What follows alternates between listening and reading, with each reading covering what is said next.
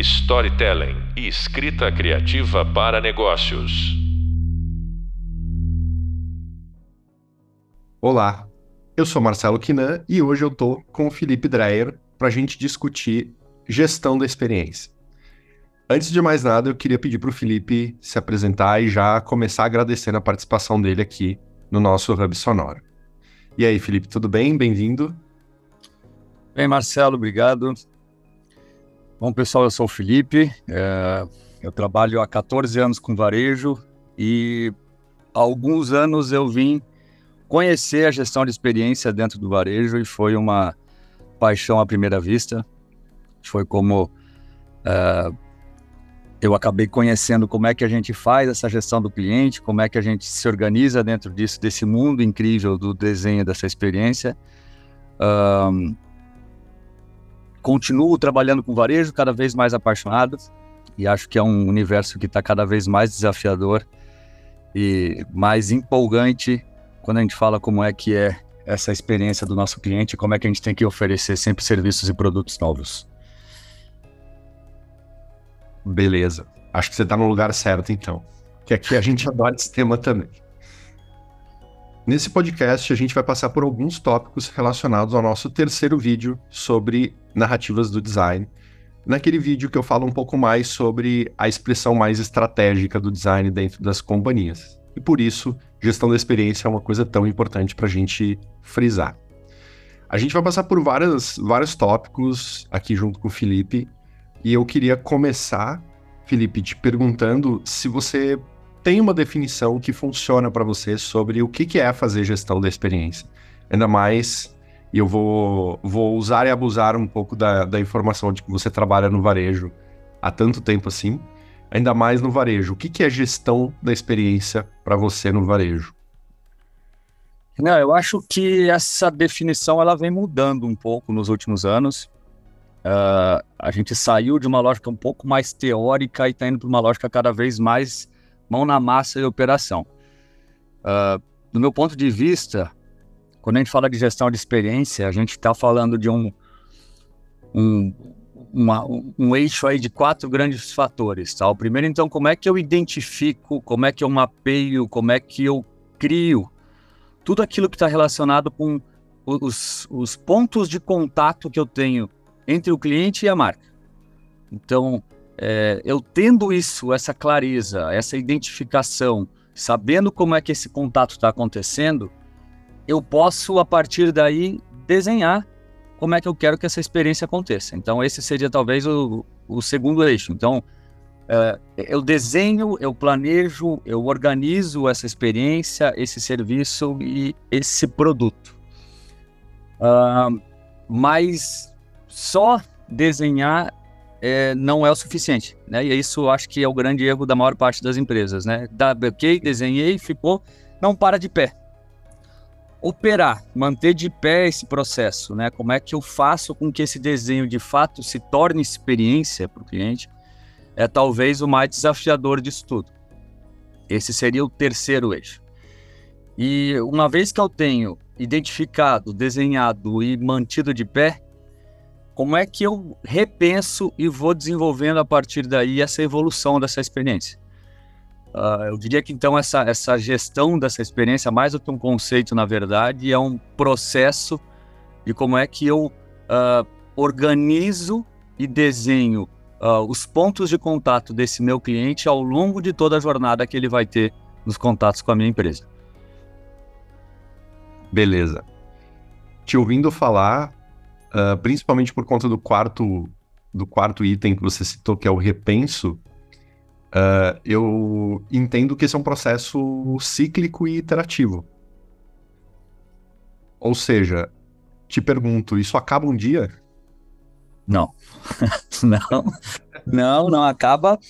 Uh, e eu vou dizer, viu, que é um processo evolutivo que às vezes chega a ser até angustiante, porque ele é muito rápido ele é muito rápido. Uh, se você me perguntar hoje um grande desafio que a gente tem com gestão de experiência é justamente como é que você faz para se manter atualizado em relação a esse processo o tempo todo, porque o teu cliente ele tem uh, contatos com experiências com, com outras empresas, com outras marcas, com outras imersões em marcas que são tão significativos e são tão impactantes uh, a ponto de que ele querer que a experiência com a tua marca tenha similaridades, tenha uh, referências e sinais que ele está tendo em outras empresas. Então, a tua empresa tem que estar tá constantemente tua empresa, tua organização tem que estar constantemente se adaptando, organizando, entendendo esses sinais para poder evoluir também nessa demanda do cliente. É, aí eu acho que tem uma balança entre aquilo que eu quero oferecer para ele e aquilo que eu quero desenhar, aquilo que pode ser um, um, um, uma, um diferencial da minha marca, um diferencial da minha experiência, versus aquilo que ele está buscando. E que se torna aí uma, uma, uma necessidade cada vez que o que antes, ontem era uma, um diferencial, hoje já é uma necessidade básica. Né? Então a gente falava, poxa, antes eu de fazer uma entrega para o cara em três dias, era um diferencial. Sim. Hoje uma entrega de três dias é uma entrega demorada. Né? Então é, é, é, é um processo constante, interminável e, e, e cíclico bem intenso, bem intenso. Sim. E. E pelo que eu entendi, você não vem do design. Não venho do design. Não venho do design. Eu sou administrador. Uh, mas essa é talvez uma. É, essa talvez é uma grande mudança aí que, né, que as organizações estão se dando conta cada vez mais rápido. Antes, o desenho de experiência ele ficava muito nichado aos designers, aos, aos UX, né, aos EX. Então, é, você tinha pequenas áreas que ficavam dentro de um, uma sala fazendo design systems, que ficavam lá organizando como é que era o processo. Uh, e depois chegava com um book de regras e falava, é isso, gente. Hoje, todo mundo faz desenho de experiência. A empresa que, desde a pessoa que está atendendo o cliente na porta da empresa até o CEO, se eles não estiverem fazendo design e altamente envolvido nesse processo, é um processo que não vai, não vai adiante. E por que, que eu digo isso? Porque um processo que você coloque de pé, uma compensação bancária num banco, uma devolução de produto em uma loja, um abastecimento de um carro num posto de gasolina, uma, um pagamento de estacionamento num shopping center. Cada um desses processos é um desenho de experiência, é uma imersão dentro da tua marca, é a maneira como você está fazendo isso. E isso não é feito por designers especificamente, isso é feito por cada um dentro da organização. Então, uh, todo mundo tem que estar tá uh, ciente de que o desenho de experiência é, é, é, é, um, é, um, é uma, uma, tem uma amplitude dentro dessa organização muito grande. E aí talvez é uma, defici uma deficiência, né? Que não, um desafio que temos. Primeiro que nem é todo mundo que se vê dentro desse processo e não é todo mundo que está apto a esse processo, né? A entender o impacto das pequenas coisas dentro disso. Então, é, é um desafio. Mas eu falei isso para dizer não, sou administrador, mas Sou um designer por, sou um designer de coração, designer de informação. Beleza. Eu te perguntei isso porque se você listar o teu o processo, os eixos que você citou no começo uh, sobre gestão de experiência, eles se parecem muito com a metodologia clássica do design, que é o design thinking. Né? Você falou em identificar os pontos de contato, depois desenhar, planejar, organizar. É, eu estou resumindo, óbvio, né? Uh, depois, operar e manter de pé. E, por último, repensar. Uh, eu vejo muito o duplo diamante e até um outro conceito dentro do design que é o triplo diamante, né? O duplo diamante, no primeiro diamante, você entende as questões e os desafios. No segundo diamante, você, com base em todo o entendimento que você teve, você propõe soluções e testa. E o terceiro diamante, que é uma corrente nova dentro do design, é você opera e mantém isso de pé e isso sempre iterativamente. Então eu te, eu te, fiz essa pergunta sobre a tua a tua o teu craft de origem, porque soa como design, independente de você ser ou não ser designer uh, de formação. E fico bem feliz que você hoje se considera também um, um designer. é informação aqui, né? É informação. Todo mundo é informação, todo mundo. Mas eu acho, eu acho que isso é muito importante, que Uh, ah, eu acho que a gente beber de metodologias, beber de, de, de conhecimento e práticas efetivas, testadas, elas nos dão aí uma, uma, uma catapulta da gente conseguir acelerar isso dentro das organizações, a gente conseguir trazer esse conceito que às vezes é um pouco muito distante, você conseguir uh, tornar palpável dentro de uma organização um processo que às vezes é muito. Uh, fica um pouco fora do dia a dia de muitas pessoas que até então não se viam nessa obrigação, apesar de já fazerem design desde sempre, né? Uh, às vezes um bom design, às vezes um mau design, mas sempre uhum. um design. No entanto, eu acho que mais do que a metodologia é esse olhar para que tudo que aquilo que eu estou colocando dentro de uma organização, uh, ele não é, é inevitável que ele passe por esse olhar de como é que isso está aterrizando para o cliente, ou, tá, ou seja esse cliente interno, esse, esse cliente externo, uh, o meu stakeholder, uh, enfim, a sociedade, de qualquer maneira, como é que eu estou colocando isso para fora.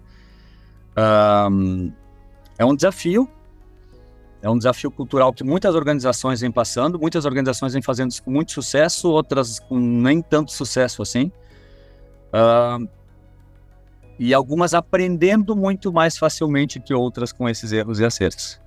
É desafiante, mas é, é não é fácil.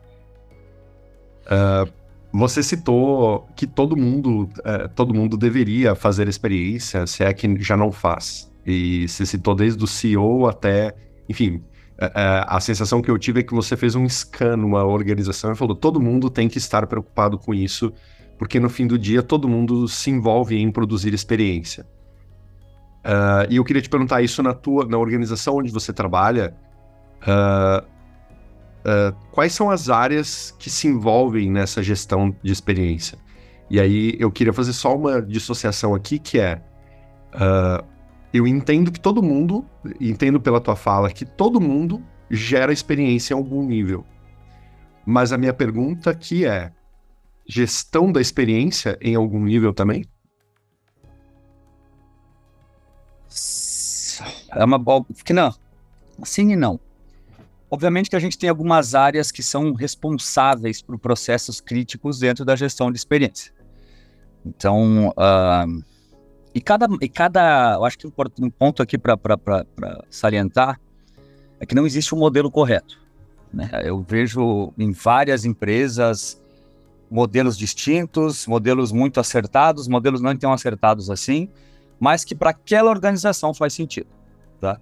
Então, eu acho que tem alguns pontos importantes. Então, primeiro, uma, uma, uma área que mapeia, identifica, que cria esses pontos de contatos, né? Como é que você vai estar tá trabalhando com isso? Muitas vezes você tem empresas que trabalham, por exemplo, com NPS, que é uma das diversas ferramentas que você pode utilizar para mapear esse contato e essa jornada com o cliente, uh, eventualmente dentro de uma área de marketing, né, eventualmente dentro de uma área de comunicação, uh, dentro de uma área de operação, mas é quem vai estar ali com o pulso, o dedo no pulso para identificar uh, uh, esses movimentos, essas variações, esse acompanhamento. você tem uma área muitas vezes, e aí depende se é uma indústria de produtos, se é uma área de serviço, enfim, que vai estar fazendo o desenho dessa experiência. E isso pode estar dentro do marketing, isso pode estar dentro da área de operações, Uh, uh, geralmente aqui sim você vai estar tá tendo um apoio maior de, de, de, pessoas com conhecimento um pouco mais formal de experiência. E disso pode ser, de novo, né? Por exemplo, um arquiteto trabalhando dentro de um desenvolvimento de como é que vai ser uma loja.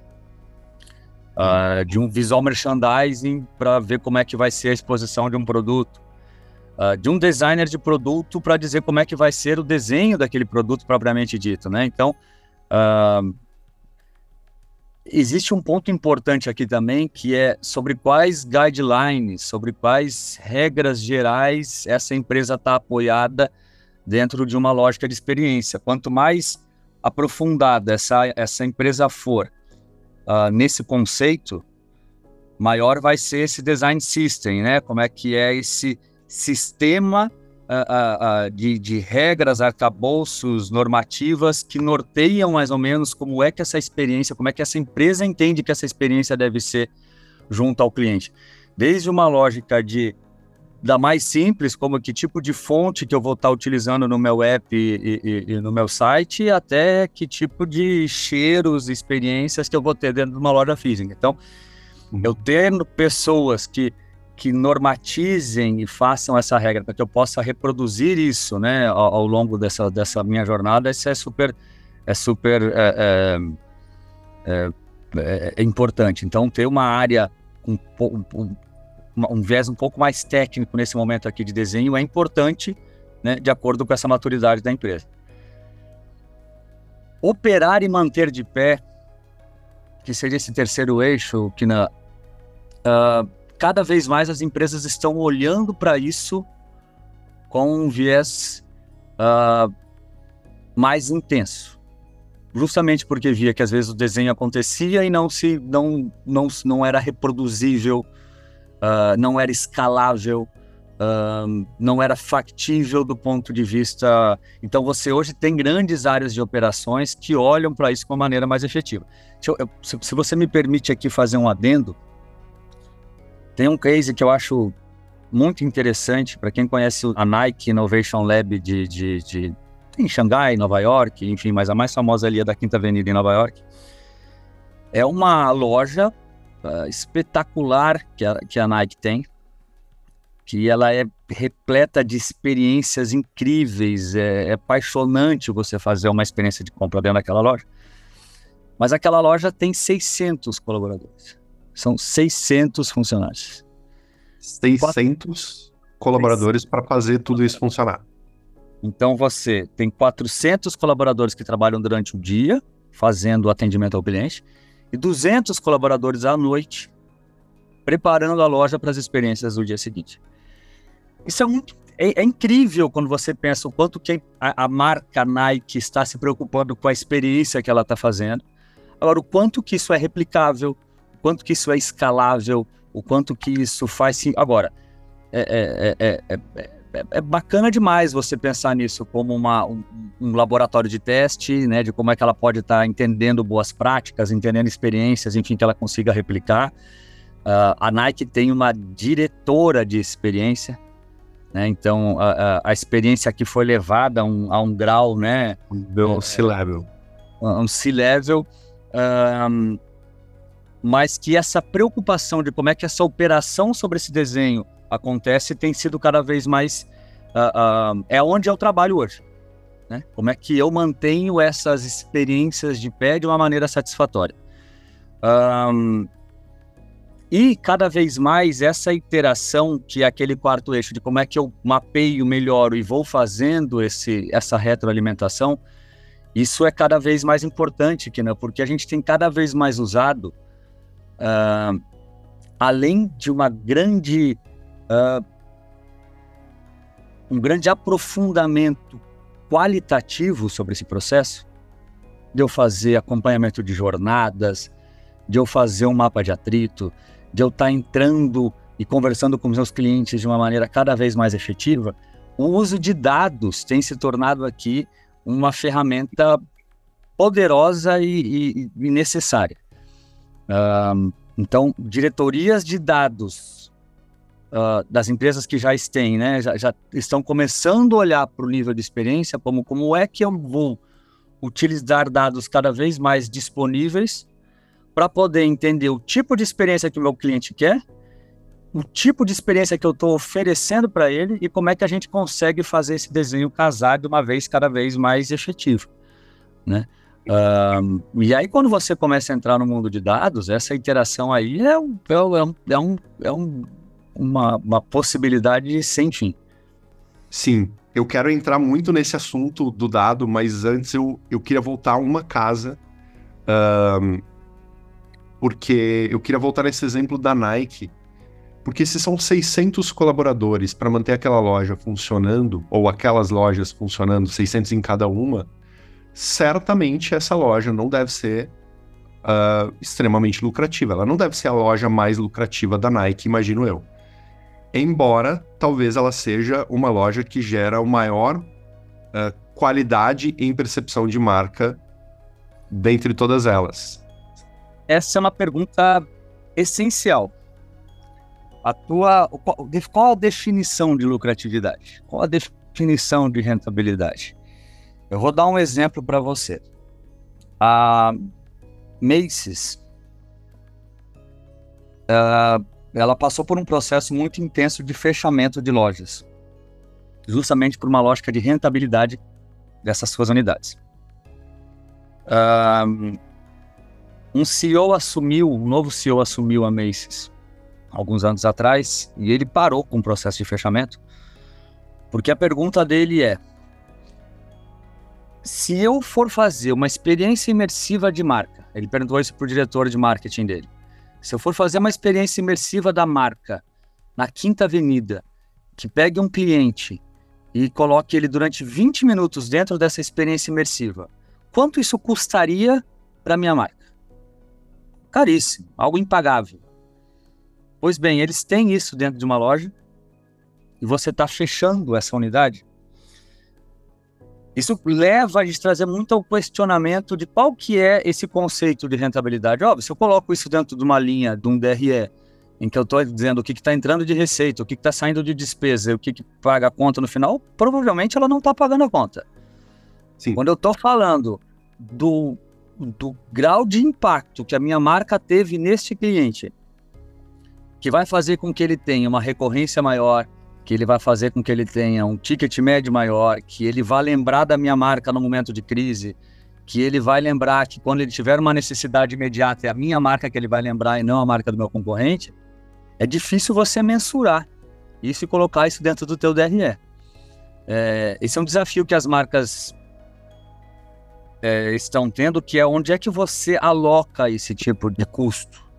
Isso é um custo de marketing, isso é um custo de operação, isso é um custo de. Uh, enfim, o fato é que as marcas cada vez mais estão se dando conta de que não é um custo desprezível, não, é um custo alto, mas também não é uma receita desprezível. Agora, como você mensura essa receita e como você coloca isso para dentro do teu, do, da, do teu, da tua estrutura contábil financeira, é um desafio que poucas empresas ainda conseguiram, conseguiram é, equacionar. Mas o fato é que várias empresas estão mudando a sua estrutura de negócios para que elas possam equacionar isso de uma maneira mais efetiva. E isso conecta muito com, uma coisa que eu falei em, um dos, em uma das aulas sobre o paradoxo da invisibilidade que a experiência carrega, né? Que é como que eu justifico um alto investimento em algo que muitas vezes as pessoas não vão necessariamente saber todo o esforço que foi feito e que talvez para elas às vezes seja uma experiência fluida, sem grandes atritos, mas elas não têm noção de quanto isso custou, né? Então, para mim, uh, tem uma relação aí que tem que ser uh, revisitada, que é como de fato a gente encara esses custos, que é justamente o que o Felipe o que você trouxe aqui, Felipe. Eu, eu tenho uma outra dúvida. Uh, você citou uh, os dados, né? E eu fico pensando numa, numa, operação como a da Nike, ou como a da Macy's, ou como qualquer outra loja de varejo, seja ela pequena, média ou grande. Uh, quando a gente fala de e-commerce, a gente tem dados de cada passo que a pessoa tem. Isso nos permite, voltando lá para o seu primeiro eixo, identificar pontos de contato, flu, fluidez desses pontos de contato, atritos e assim vai. Uh, mas, quando você vai para o varejo físico, que dados que a gente tem disponível? Uh, eu tendo a pensar que os dados são mais transacionais. Né? Quanto que as pessoas estão gastando, que dias elas mais vão numa determinada loja.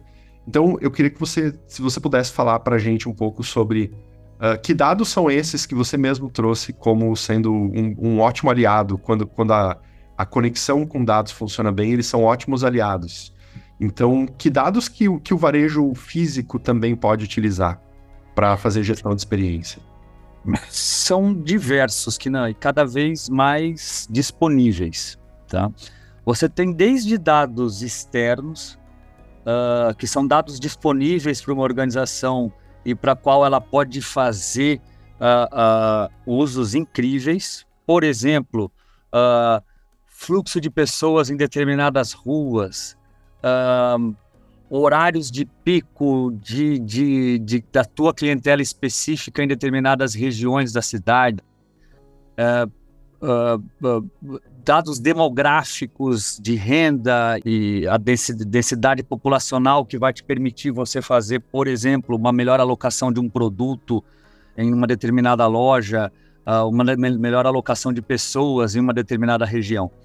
Vamos pegar que quando a gente pega esse muito esse uso de dados externos, uh, a Starbucks faz isso com maestria, uh, que é a identificação da clientela potencial dela e a alocação das suas lojas nas regiões das cidades de acordo com o perfil dos seus compradores. Então, a, a, a Starbucks, através desses dados transacionais, por exemplo, ela consegue identificar local de moradia, uh, fluxo de, de, de uh, uh, da onde esses seus clientes estão andando dentro da cidade, qual que é a região da cidade que está menos atendidas por lojas, onde é que elas têm que fazer uma nova expansão, quantas lojas cabem em determinada região de acordo com a, a, a demanda potencial que ela tem de seus clientes. E ela conhece o cliente na profundidade. Uh, então a gente tem, obviamente, esses dados abertos que permitem esse tipo de uh, melhor identificação de oportunidades para que você possa, por exemplo, no caso da Starbucks, alocar uma nova loja, identificar uma oportunidade de operação, até, aquele, até aqueles dados internos que cada vez mais estão disponíveis e que estão permitindo que a gente faça uma, um cruzamento desses dados de uma maneira uh, ainda um pouco uh, uh, engatinhando, mas que está acelerando com uma, uma, uma velocidade uh, assustadoramente grande. Por exemplo, como é que eu utilizo o RFID que eu tenho dentro do meu produto para entender o ciclo do produto dentro de uma loja? Por exemplo, Legal. eu tenho um produto que ele é diversas vezes uh, selecionado pelo cliente, ele passa por um primeiro crivo do preço, de modelagem, de cor, de estampa, uh, uh, de forma e modelo. Ele vai até o provador, mas esse produto, apesar de eu estar identificando que ele está com uma entrada muito grande dentro do meu provador, ele não sai na minha operação. Cara, eu estou com um problema de modelagem. É, o modelo que eu estou oferecendo para esse cliente não é uh, bom o suficiente para que ele consiga enxergar esse valor. Por exemplo. E o RFID, o RFID é aquela etiqueta que, é, que, ela, que ela tem um identificador dentro. Certo? É, exatamente. É e ela permite que eu tenha esse nível de granularidade, assim, se a coisa está indo para um lado da loja ou para outro. Porque ela identifica o produto por, uh, uh, por, por, por, uma, uma identidade única. Cada peça tem uma identidade única. Um outro ponto, por exemplo, quando eu faço uma análise de fluxo dentro da minha loja, de entender, olha, a cada 100 clientes que estão entrando, 20 estão comprando. Essa é o mais básico de todas, mas isso entende como é que está essa gestão desse meu funil, analisando essa conversão final. E isso eu posso aumentar cada vez mais, que é entender aonde dentro da jornada eu estou perdendo esse fluxo. Como é que eu posso entender isso? Eu posso entender isso desde a maneira mais simples possível, que é botando um colaborador, por exemplo, para observar e entender quantas pessoas estão abandonando sacolas, tá? Isso acontece, a, eu tenho lá um cliente que está chegando perto do caixa, ele vê muita fila e ele abandona a sacola que ele tem porque ele não quer pa passar tempo na fila. Eu posso ter uma pessoa contando isso para entender qual que é essa taxa de abandono e eu saber que naquela experiência de checkout eu estou oferecendo fila e eu estou tendo uma taxa de abandono. até sistemas super integrados que, que vão estar tá lá me fazendo mapas de calor, ou seja, com as câmeras da loja identificando quais são as zonas quentes e as zonas frias, onde eu tenho mais circulação de pessoas, aonde o meu VM está mais atrativo, que faz com que o cliente pegue mais ou menos produtos. Qual é o, o corredor dentro de um supermercado onde eu tenho maior trânsito de carrinhos?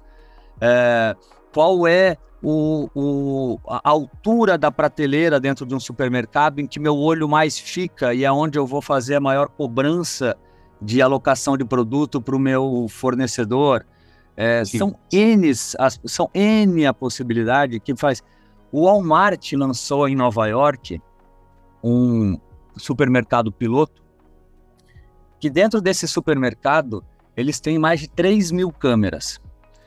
Uh, isso permite com que eles identifiquem cada ação de cada cliente, consigam atingir a partir daí o comportamento médio desses tipos de clientes estratificados por N tipo de pessoas que eles acreditam que seja interessante para o negócio deles e que eles possam identificar e fazer desenhos de jornadas específicas para cada tipo de cliente, para cada tipo de loja, baseado nessas reações e nesses comportamentos que eles identificam a partir dessas câmeras. Então, é, é, uma, é uma, uma, uma completude, uma multiplicação de possibilidades que está se criando, uh, que cada vez mais tem saído de pilotos pouco palpáveis para realidades bem bem presentes no nosso dia a dia. Nossa, é incrível porque coloca um varejo físico uh, pau a pau em relação a, a, levantamento de dados e identificação de informações dos, dos seus compradores uh, que um e-commerce, né? É basicamente como se você tivesse um e-commerce, é, a mesma qualidade de dados que um e-commerce gera, né? Com certeza, ainda é um custo alto, tá, Marcelo? A gente ainda tem um custo alto para obtenção dessas informações. Um, tanto que a maior parte das empresas faz isso por uma amostragem e não em todas as suas operações. Mas certamente está colocando, tá colocando no mesmo patamar de disputa. O, o, o varejo físico estava declarado morto alguns anos atrás, né? Uh, Como é que, ah, meu Deus, a, o e-commerce, a internet vai substituir, essa experiência do varejo físico vai morrer, os shopping centers vão virar grandes cemitérios. E na verdade não é o que está acontecendo. Muito pelo contrário. Acho que a própria Macy's passou por essa. Por, por, a ficha a ficha que caiu na Macy's foi um pouco essa também, né? Exatamente, exatamente. É, e, e, e, o contrário está acontecendo. As grandes varejistas digitais estão vendo a necessidade de ter lojas físicas para materializar essa experiência, para fazer uma, um desenho de experiência cada vez mais unificado entre o on e o off, ou seja, derrubando essas paredes omnichannel, né? É, agora, isso faz com que também o varejo físico se mexa, é, tenha que ter um caminhar aí mais acelerado para conseguir uh, atingir um patamar de sofisticação, de mensuração, de entendimento dessa jornada do cliente cada vez maior, para cada vez mais desenhar experiências e fazer gestão dessa experiência de uma maneira mais uh, uh, eficiente. Legal, Felipe. Eu queria te pedir para encerrar com uma. Eu, eu, queria te fazer uma última pergunta aqui para a gente encerrar. Hum, embora o papo esteja ótimo e a gente pudesse ficar duas horas falando sobre isso, Uh, mas eu queria te perguntar como é que você enxerga a conexão entre uh, fazer a gestão da experiência e fazer a gestão da marca. Aonde que isso se conecta e como é que a gente. Primeira coisa, são, são disciplinas diferentes, na sua visão? E se forem, uh, como que elas se conectam? Que não, essa é a pergunta de um milhão de dólares. Um, na minha visão, sim, há uma distinção entre gestão de marca e gestão de experiência. Uh, eu acho que a gestão de marca ela abrange uh, uma amplitude maior do que a gestão de experiência. Uh, agora, certamente a gestão de experiência faz parte da gestão de marca. E aí é por isso que muitas vezes se discute se isso tem que estar dentro de marketing, aonde dentro de uma organização isso precisa estar. E por quê? Porque não adianta nada eu ter uma, uma lógica de uma marca altamente aceita, com uma, uma amplitude de mercados, de identificação de públicos, etc., se no momento em que eu acessar essa marca e for de fato fazer uma, uma, uma, uma ter um contato efetivo com ela, a experiência que está sendo gerada para mim é uma experiência ruim. Uh, ou, muito pelo contrário também, eu oferecer uma, uma experiência incrível para uma marca pouco desejada. Né? Então, uh, eu acho que elas andam de mãos dadas elas têm uma sinergia cada vez mais necessária, uh, elas precisam estar cada vez mais caminhando por uma direção unificada, mas eu ainda não acredito que elas se misturam.